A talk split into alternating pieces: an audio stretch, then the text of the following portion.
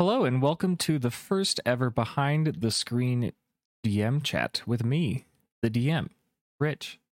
First of all, thank you so much for listening to this. If you are listening to this, this means I've either released it after a while that it's been sitting as uh, like patron only access, or you're listening to it because you are a patron. And if you are a patron, I must say thank you very much. Um, we didn't have a crazy amount of upfront costs at the start of the podcast. Um, our RSS host fee was something that was optional, but I really wanted taken care of because we have a website that just distributes it to all sorts of different websites, like on our behalf, and they have an annual fee of like a hundred bucks, which isn't that much. But um, because of the Patreon and being able to do so much more, I've been able to get Christmas gifts for the players. They all got their own dice. That was so cool. As of right now, we're starting our merch line, but um, that might already be out at this point because of the the patron support, and there's probably more to come. So once again, if you're listening to this, thank you so much. It all just goes right back into the show, so I really appreciate it. I have no script prepared for this. I have no plans at all. I figured um, this would be the kind of thing that I would be happy to, to answer questions directly from patrons about in the future. But for now, I think I should probably just start with like the basics. What is Dunsparce and Drampa? How did it get started? What was my basis for setting everything up the way that I did? I think it really starts well, obviously with a love of Pokemon and a love of D and D. Um, I had been a player in some like I played one 3.5 campaign in college. I played a couple of 5e campaigns of D and D. Um, I have consumed a fair number of like podcasts and shows. I got a little into Critical Role. I loved Harmon Quest. That was a really fun show. Just seeing it animated kind of like got you into it. I think they play Pathfinder on that. I don't know. D&D is just a lot of fun. And I'd always been a player. This is my first time DMing anything.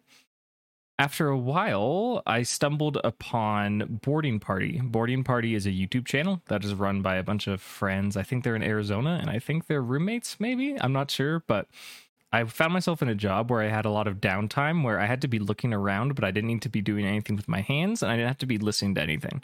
So I would put in my ear, my uh, headphones and just listen to stuff. And I found Boarding Party and I just binged through like the first 60 or so episodes within a matter of months. And um, it was really inspirational. I thought it was so cool.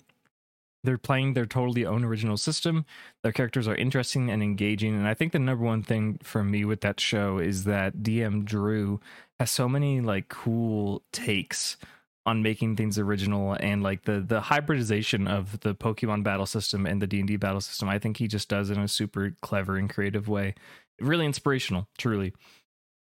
There came a point, I want to say it was at the end of 2020, where in the Calyrex Game Corner, which is like our Twitch community, please join if if you'd like to. Um, there's invites uh, in the video descriptions, I believe, and definitely in the link tree. We have a Dunsparce and Drampa discussion forum. For all I know, you're already probably a part of that, but just in case you're not, please consider joining. It's a really cool community. Anyways, um, a group of like four or five of us, uh, just out of nowhere, one of our members was like, "Hey, I'm gonna run this uh, one shot that's from Pokemon 5e. You guys want to try it?" And me and a few others were like, "Yes, absolutely." so I hadn't looked into Pokemon 5e at the time yet, but we started playing it, and the one shot we did was Oaks Parcel we did like three or four sessions and then we stopped because the creator requested that everyone stop playing because he had a cease and desist.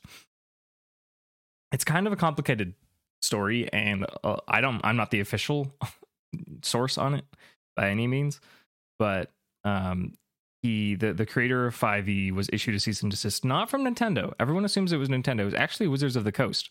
It was the D and D folks. They were saying, "Hey, you can't do this." Um, in general, creating your own role playing system and playing it for your own leisure and releasing it in like free content is not illegal. There's nothing wrong with that. However, I think, I'm just assuming, I think where this guy got in trouble was he was distributing materials to play the game, which is reasonable because he put a lot of work into it and it was really well fleshed out. And he did so that copied the 5e player's handbook style which a lot of homebrews do. That's that happens. I don't know the legality of it, but then it also included tons of official artwork from the games and the anime, that being Pokemon, and it just kind of blended them together. And I feel like maybe that's why he got in trouble. I don't know. Regardless, he asked everyone to stop playing the system, so we stopped, which was really sad because we were having a lot of fun. We should talk about that party a little bit. One of our players was a like a pyromaniac from Lily Cove City, who not Lily Cove from Lava Ridge, and they had a Torchic named Turbo. One of our players was from the Kalos region, kind of similar to Elodie, kind of in personality and demeanor, maybe a little bit more reserved and like less charismatic. Um, and she had a Cinccino or Minccino, whichever one's the smaller one. I always mix those two up. Uh, we had another player, I'm pretty sure. Yes, we had a trainer from Sinnoh who was actually kind of a lot like Gimli. uh, they had an Aron named Chad. And I was playing a character from Kanto whose name was Benji.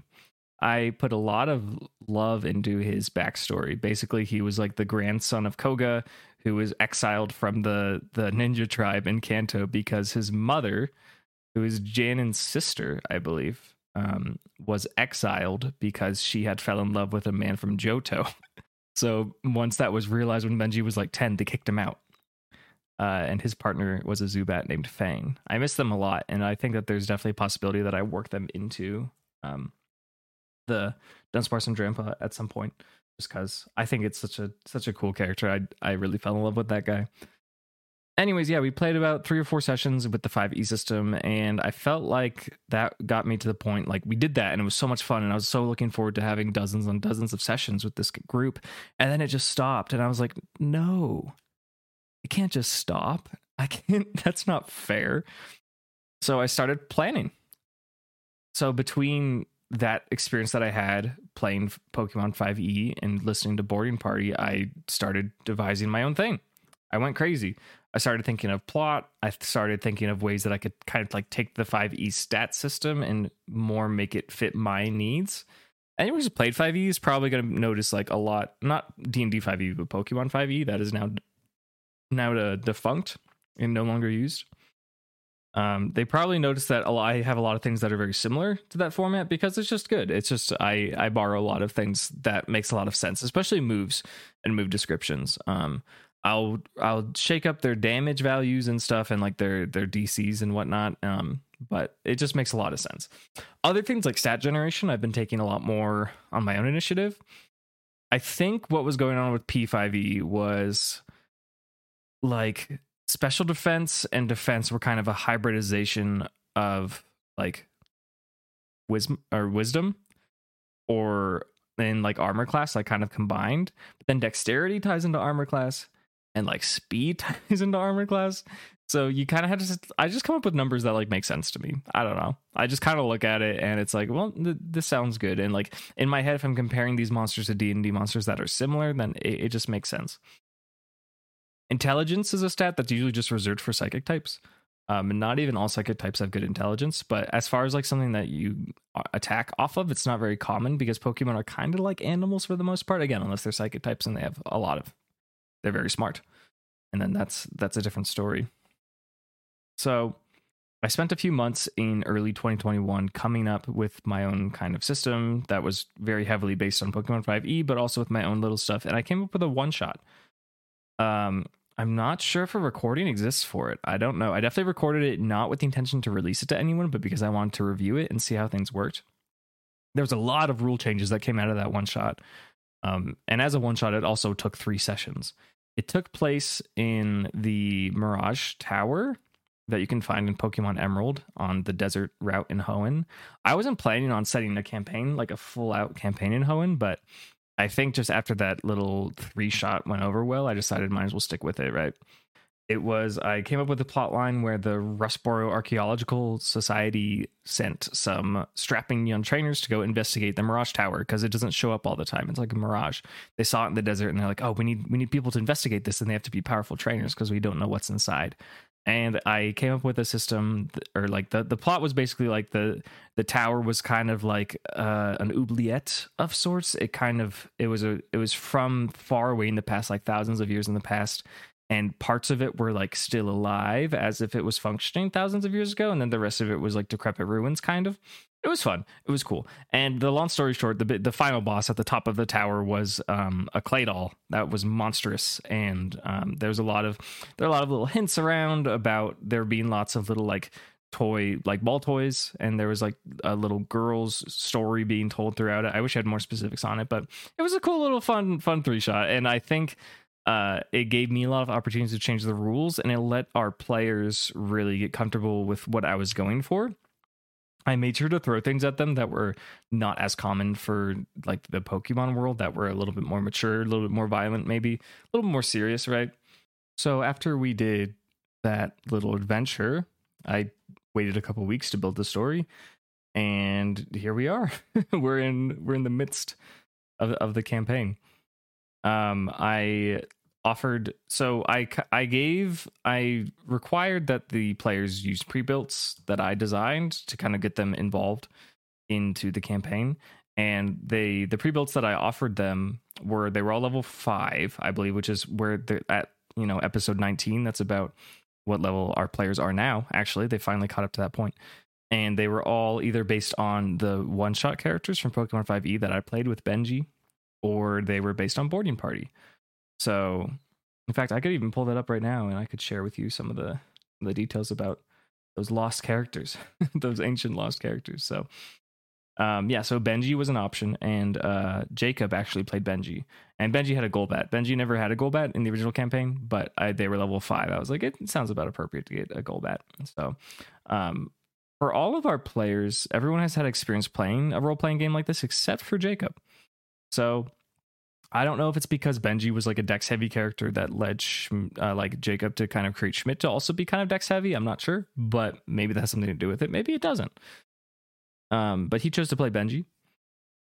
Um, also, not surprisingly, uh, CJ chose to play Gray, who was the the Aron trainer in the P5e campaign, but I gave them a Lairon here.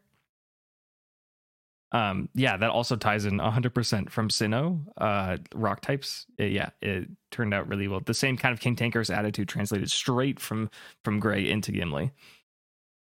Um, did someone play? Yeah, so Melissa played the the the Minccino trainer, um, Delphi, the Kalosian from the from the one shot that I did with P5e, and uh, they they picked a different character. Cindy and Soli, uh, like their their archetype is kind of more mage y. You know, they're a little bit more offensive. Where I think Delphi and Minccino were a little bit more supportive. But that was kind of fun to experience that. Uh, Connor and Turbo, that was the the Lava Ridge trainer with the Torchic, they were not chosen. And then my last two characters were from Boarding Party. So one of them was the character CJ from that show, and he has a Totodile. I made it a Croconaw in the one shot. It's a Croconaw by the point that I'm listening to it, but um, if you know, I'm not going to spoil anything too crazy, but I will spoil their starters and their evolutions if you want to listen to Boarding Party. No one decided to play CJ. And then Phoebe is a character in Boarding Party as well. And they started with the Swinub and uh, it evolved into a Piloswine at a certain point. And uh, Grace chose to play as Phoebe with Nubster, the Piloswine. So those are the characters that we did for that one shot. And it was a good time. If if it does exist on recording somewhere, I might dig it up and post it, but who knows? It was kind of clunky. There's a lot of moments where we were um, you know, making up rules as we went along. We were retconning things. I think we were using full type effectiveness. So you might notice that, like, for example, if you use a ground type move on a Lairon in my version of this game, um, it only does double damage, not quadruple. I think we were keeping double super effective and double weaknesses, which is it makes a huge difference in like the D and D context.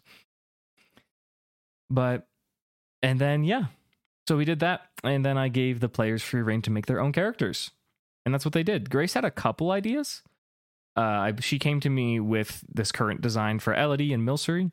She also had kind of like a rural kind of country girl with a Mareep. I think that would have been a cool character to investigate. It might be a character that I plug into the show at a certain point just because I thought it was neat. But I think at the end of the day, we thought the fairy type Baker was was a really cute idea. I'm pretty sure that Jacob just had the idea for Schmidt just this whole time. I, I, don't think that took much thought. And same with Gimli. Um, I was CJ gave me the impression that he every time he plays D and D, he does he plays this character. he plays someone who's very strength heavy, who's very short, who has a big beard. and I was like, okay, if that's if that's your comfort zone and you have fun with that, then please, like by all means. And I'm not sure where Cindy came from. Uh, I I don't think Melissa had a whole lot of other ideas to pitch, but Cindy was the was the decision. Um, I am not sure if I revealed to them it would take place in Hoenn or not. I don't think I I, I told I told the players that they would end up in a situation where they were all in the same place, but they could be from whatever region they wanted to be from, whatever they thought would be more fun to world build. And coincidentally, like we got to the point where I was thinking, like, Hoenn's a cool place to explore. What if they started not from the starting town, but from like the middle of the map, like Lilycove? And that's kind of where my train of thought went with with making the story. I also wanted it to take place in the future from the games so that it's still familiar to any listeners who have played in the Hoenn region games, but it's it's novel in the sense it's like 15 years in the future. So I wanted to to make a little bit of a distinction there. I also took some liberties in you know hammering out some nuances that weren't present in other media like how the government works. And even that I don't have fully fleshed out, but like obviously the Elite Four is some sort of organization that handles stuff right? Obviously, the champion has a role that they have some authority in the way that the the the civilization runs, right? It's never gone into detail in my to, as far as my knowledge in the anime or the games, but I just felt like there has to be some sort of governmental structure there. So I just kind of divided up the region into quarters, put the Elite 4 in the quarters. I changed up the Elite 4 a little bit too just for some variety. And then the champion, right? I I wanted to make the player character from the games the champion of the region and I just feel like May is just much more popular and very recognizable and just kind of more interesting than Brendan. Brendan's cool; he's got a cool hat, but I don't know. I, f- I feel like Red is already in the world, you know. Uh, I I thought that May could be really cool to uh to take place there. So so yeah, they chose their starters. I I've been making all the character sheets. I've been taking some input if someone's like, "Hey, this looks weird," or like, "I don't agree with this," but it's happened like once from the players. I think for the most part, everyone's kind of on board with the stats that I've been I've been doing.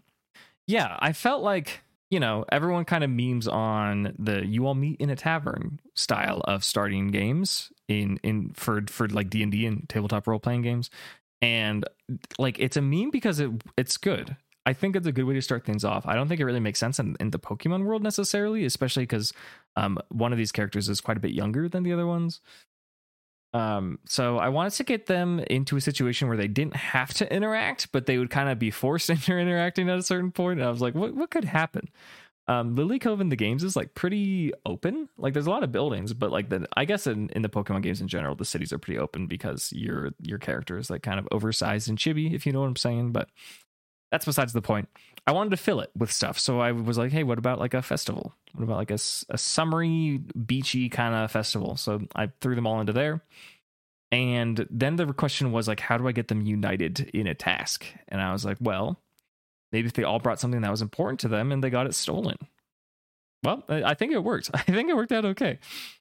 Um, and then that gave me time to kind of, as they were dealing with retrieving their lost items, they could kind of see what it's like to go down a route, right? Travel isn't really something I've been focusing on in this campaign very much. I feel like if, you know, I'll do like one or two encounters per route, but if, if it's annoying for there to be an encounter that the party doesn't really want to have, I don't really want to force them to have it. You know what I'm saying? Like, I want to introduce things and challenge them every now and then, which I think I do so far with the campaign, but I don't see the point in just ruling encounters every time you hit the route because I just I don't think that's fair to the players necessarily. You know? If they want to grind by like all means, they can like seek out encounters. I think that's fine because that's that's what you do in Pokemon games anyways, right? You walk on the route, and if you want to catch something new, you go in the grass. I kind of want to give them that opportunity to do that. I don't know if that's not true to the D and D ways, but that's that's just what I was thinking. So that's what we did. I wanted it so there's also another trope as far as D&D goes where it's encouraged to introduce your party to an aspect or something that represents the big bad evil guy as soon as possible, right? Like in the first session and just to make them feel powerless so that as they become more powerful with throughout the campaign they actually feel like they can put up a fight. I think that's just kind of game design in general. That's like Mega Man X, right? You start Mega Man X and you plow through this first level, you're like, "Huh, this is an easy baby game." And then you're forced to lose a fight right? I think it's kind of similar to that, except I don't really want to lose make them lose because it's not a video game and the stakes are higher. So I want to introduce an ominous new organization where the players could only recognize initials, an acronym that describes the organization. Um, there were a lot of good theories that that floated around, and at this point, that now that I'm recording this, um, the name of the organization has been revealed. So I will say it. Spoilers if you don't know what it is, but it is Neo Rocket Galactic. Um, I think you know it's a dumb name. The players acknowledge that in our session. It's a pretty dumb name, but I think it's appropriate for the world that we're doing. I always thought that um, Team Rocket was just kind of the coolest kind of classic kind of team, at least represented in the games. They're they're just like they're just capitalist kind of criminals and who who steal people's Pokemon, which is like they're, they're very down to earth kind of in, criminals in the sense. And I wanted to fuse them with Galactic because Galactic is crazy out of all the teams in the games, they have the wildest ambitions. They want to make a new universe. Like, what the heck? I thought Team Magma was crazy when I played the Ruby version. Nah, Galactic is like a whole other level. So I was like, what if we combined like the realistic kind of mafia aspects of Team Rocket with the the otherworldly ambitions of Team Galactic? I just thought that was neat. I don't I think there's only been one instance where a team, an evil team in Pokemon has like truly reformed, and that was Plasma, and they called themselves Neo Team Plasma. So I was like, hey, Neo Rocket Galactic. We'll see how it goes. Um, I, I think I've you know, a, a big part with forming the evil team, I had to decide if you listen to anything like Matt Colville related or Matt Mercer related, I had two great DMs, by the name of Matt, that's really weird they'll always encourage you that like when you're making a character you have to determine what their motivation is. So i was like cool i can make an evil team but what do they want? What do they want to do? So i that was like probably the first thing i did. I figured out what is this evil team doing bothering the players? Or just like the players are so far kind of just finding themselves in the way of this evil team but i think more and more they're becoming more connected in ways in the first session. I wanted them to feel helpless in a situation and for something very bad to happen to one of them, which was Cindy lost her grandparents, right? So I think that's the first little story thread. And then also the thing where they're all on vacation, but oops, you can't go home because the government says that there's been a terrorist attack, right? For my first time DMing, I, am not going to say this was the best way to, to corral a party together, but I, I think it serves the purpose. I think it's interesting enough and all the players are engaged enough that it is successful so far. We'll see how it goes. As far as uh, like when they do have random encounters, they just roll a dice, and I have encounter tables for each route. Um, sometimes I don't have a fully fleshed out encounter table, and I'll just do like one through ten, and I'll just double it. Right. I just think of Pokemon that I think would make sense being there. And you might have noticed that I don't restrict it to Gen three. The first caught encounter was Goomy. Um, I wanted a cool little reward for rolling a 20 on the first route. I do the, the 20 roll on every route is something kind of significant. And lo and behold, the first encounter was a 20 and Cindy caught it. So that's super cool. Um, I love Cookie. And the story of like catching Cookie's really neat for for Cindy's character as well. So that's just kind of what I've been doing for for every route. Um, is a little just classic D&D encounter table. Of course I consider what's on the route in the games, but I also want to give a lot more variety because I don't want to just be like, "Oh, you're in the grassland, there's going to be oddish." Like I want there to be some more interesting situations. So that's what we've been doing. Um, I am certainly wholeheartedly stealing Boarding Party's gym kind of way to do it. I know that there's been other role playing groups that do gyms kind of in a group style, and I might do that for like one or two gyms just because I think that might be interesting. But in general, I'm straight ripping off boarding party. It's like a small personal challenge that's a lot more battle focused because at least for Dunsparce and Drampa, the most of the campaign isn't particularly battle focused. It's more more story and like exploration kind of stuff. There, there's occasional little boss battles, but it's not constant encounters like it is in a gym. So the focus is kind of on the strategy and the tactics of doing that. Um, yeah, no secret. I've I've stolen that from Boarding Party for sure.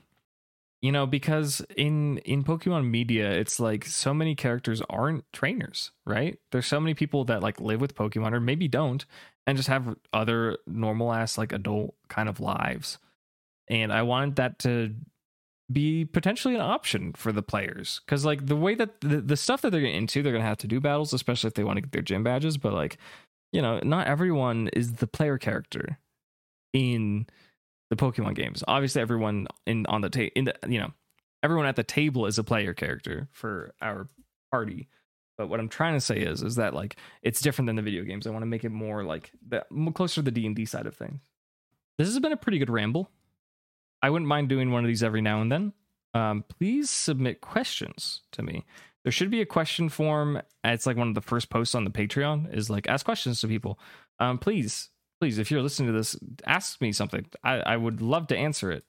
Um, I am happy to just kind of ramble about my process and do that in little bite-sized chunks every now and then for for this bonus content, but I would love to directly answer what you are wondering about. I guess that's all I have to say. Thank you so much for listening. I'll do another one of these soon. Hopefully after I get some questions in. I would I would love to get some more of these done. I'd like to do this regularly, like, you know, a couple of month or so. We'll see how it goes, but again, thank you for your support. And I guess I'll I'll talk to you another time. Thank you.